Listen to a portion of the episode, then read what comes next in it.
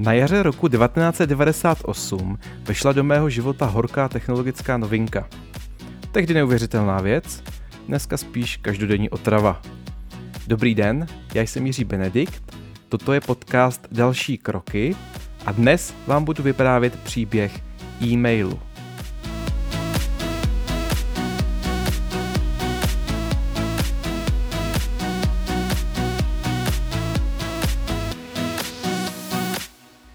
13. února roku 1992 byl do České republiky slavnostně zaveden internet a spolu s ním samozřejmě i elektronická pošta. V té době e-mail používali hlavně zástupci univerzit. Zajímavé je, že jejich adresy tehdy nekončily doménou CZ jako dnes, ale doménou CS, což byla doména první úrovně Československa. To už teda osobně nepamatuju, v té době mě trápily spíše vyjmenovaná slova, ale o pouhých Šest let později jsem získal svoji první virtuální poštovní schránku. Tehdy to nebylo tak snadné, protože adresu dostali jenom zaměstnanci připojených firm, úřadů a škol, případně těch, kdo si za drahé peníze platili domácí internet. Já jsem se k internetu připojoval od táty z práce, kam mě občas brával o sobotách, když musel něco dodělávat. No a právě v roce 1998 vznikla první služba Post.cz, první e-mail zdarma v České republice, kde si mohl každý založit vlastní adresu a přistupovat k ní přes web. E, to jsem taky hnedka udělal a adresa benedikt.post.cz byla moje. Chodili mi asi dva e-maily týdně, většinou nějaké newslettery, které mi táta přes týden tisknul a já si je nábožně ukládal doma do složky. Pak všechno ale nabralo rychlejší spát, internet nám zavedli domů a moje druhá schránka měla koncovku IOCZ, nebo Internet Online Českého telekomu, dnešního O2. Eh, se svým tátou kromě příjmení sdílím i jméno a nějakou zvláštní náhodou se nám podařilo tehdy oběma založit stejný e-mail iobenedikt.io.cz. No a zprávy pak jeden čas chodili tak po různu do jedné či druhé schránky.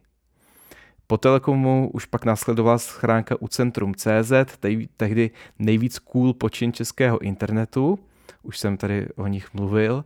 No a na výšce jsem v roce 2024 získal po obrovském úsilí pozvánku a zařadil jsem se do ex- elitní skupinky prvních uživatelů Gmailu. Eh, ten mi zůstal doteď, ale spíše už používám eh, schránku na své doméně jiřibenedikt.com, která mi doufám vydrží až do smrti. Zajímavé je, že za těch 22 let, co používám e-mail, se na něm prakticky nic nezměnilo. E, možná snad jen to, že úplně na začátku se na e-mail přistupovalo téměř výhradně přes nějaký program, třeba Outlook, a to z cenových důvodů.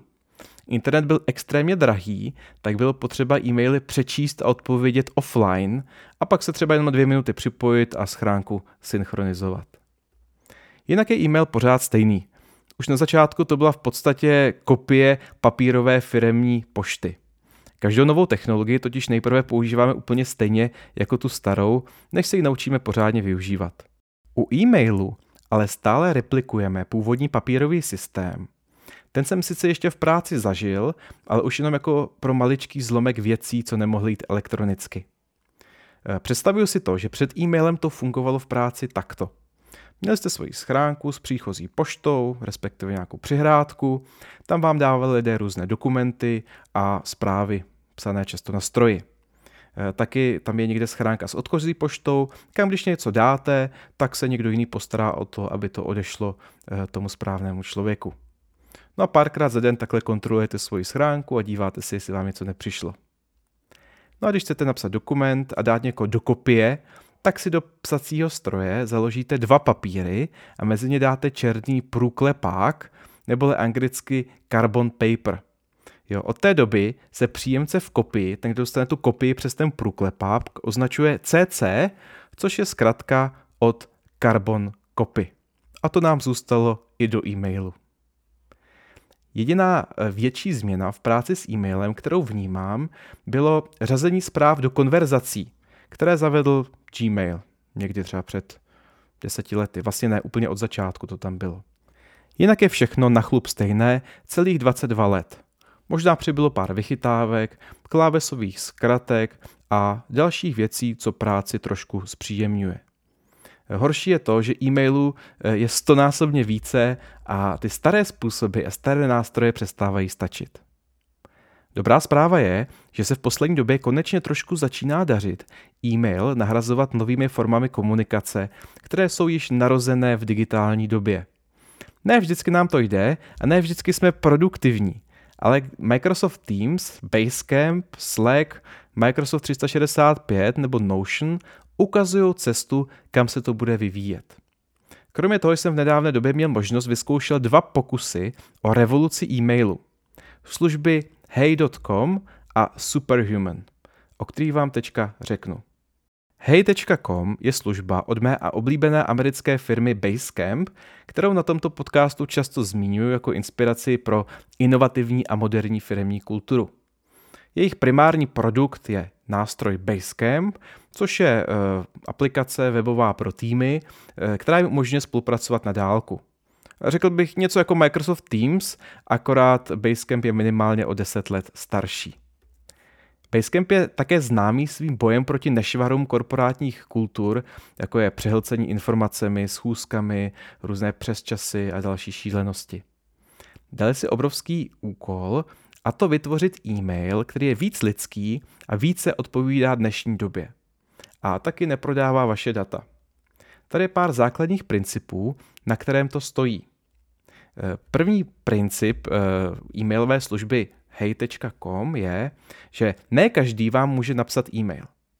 Všichni máme e-maily více či méně zaplaveny různými nevyžádanými newslettery, nabídkami, představení lidí a podobně.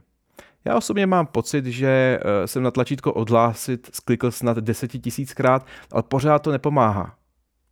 Hey.com má opačný přístup. Má nástroj, který se jmenuje Screener. A to spočívá v tom, že když vám poprvé přijde e-mail z neznámé adresy, nespadne vám do schránky, ale zůstane vyset právě v tom screeneru, kde si můžete sami rozhodnout, jestli daný odesílatel vám bude moct psát nebo ne. Čili pustíte ho dovnitř a od té doby vám může psát. Když dáte ne nebo nezareagujete, nikdy vám od něj už další e-mail nepřijde. Čili je to princip opt-in, nikoli opt-out. Druhá užitečná funkce se jmenuje feed. Eh, tam padají všechny newslettery, automaticky reklamy a různé takové ty věci, co nemusíte nutně přečíst teď hned, ale občas si je projdete. Líbí se mi, že hej.com řadí za sebou eh, tyto eh, zprávy jako feed na sociálních sítích a můžete tak rychle jednoduše prostě, když máte čas, tak prostě projedete, proskrolujete váš feed a podíváte se, co tam máte. Pak má tento e-mailový klient také nástroj, kterému říkají paper trail, neboli přihrádku na papíry kam vám chodí různé účty a podobně. Takové věci, co se můžou někdy hodit, ale primárně na ně nepotřebujete nějak eh, extrémně koukat. No a čtvrtá věc, když nějaká zpráva projde těmito třemi síty, spadne teprve do vaší schránky, které říkají imbox s M, jakože zkrátka od important box. Pátá věc, co se mi líbí, je to, že když procházíte e-mail, můžete využít eh, super tlačítko, který se jmenuje Reply Later, odpovědět později. Eh, když to zmáčknete, tak ty e-maily odpovědět později se hází do takové speciální složky a eh, je to dobré pro e-maily, které vyžadují jako delší odpověď nebo přípravu a pak třeba jednou za den můžete tuto složku otevřít a v klidu si všecko vytřídit. Je to opravdu hezké a příjemné. Pak tam jsou ještě další drobné vychytávky, jakože když vám třeba někdo pošle zprávu bez předmětu nebo s vágním předmětem, můžete si předmět konverzace sami změnit, eh, aby se vám to pak dobře hledalo. No a v neposlední řadě je to hodně o soukromí. Eh, Hey.com automaticky blokuje eh, trackery a sledovače, které sledují, jestli si e-mail přečtete. Jo, a tak, aby vlastně se nestávalo, že bez vašeho svolení se odesílá informace o tom, jaké e-maily čtete. Hey.com je hodně specifická a spoustu věcí to neumí, někdy záměrně. Eh, Basecamp má ke svým produktům filozofii podobnou Apple. Oni říkají, takhle si myslíme, že ten produkt má fungovat, takhle je to podle našich hodnot a nejlepšího přesvědčení a věříme, že takhle to bude pro vás nejlepší a buď si to vemte, nebo si to nevemte. A je pravda, že to funguje skvěle. Pro firmní použití jsem se přejít neodvážil, protože stále ještě nemá eh, hey.com dobrou integraci třeba na kalendář, což je pro mě kritické. Eh, podívejte se na hej.com, mají eh, tam produkt hezky popsaný a jsou tam nějaké super videa přímo od zakladatele Jasona Frieda, ředitele Basecampu, který o tom hezky mluví. Dobré je, že některé jeho vlastnosti jde replikovat nastavení v Gmailu, což jsem taky udělal. Zapomněl jsem zmínit, že Hey.com má na dnešní dobu už poměrně neobvyklý způsob monetizace.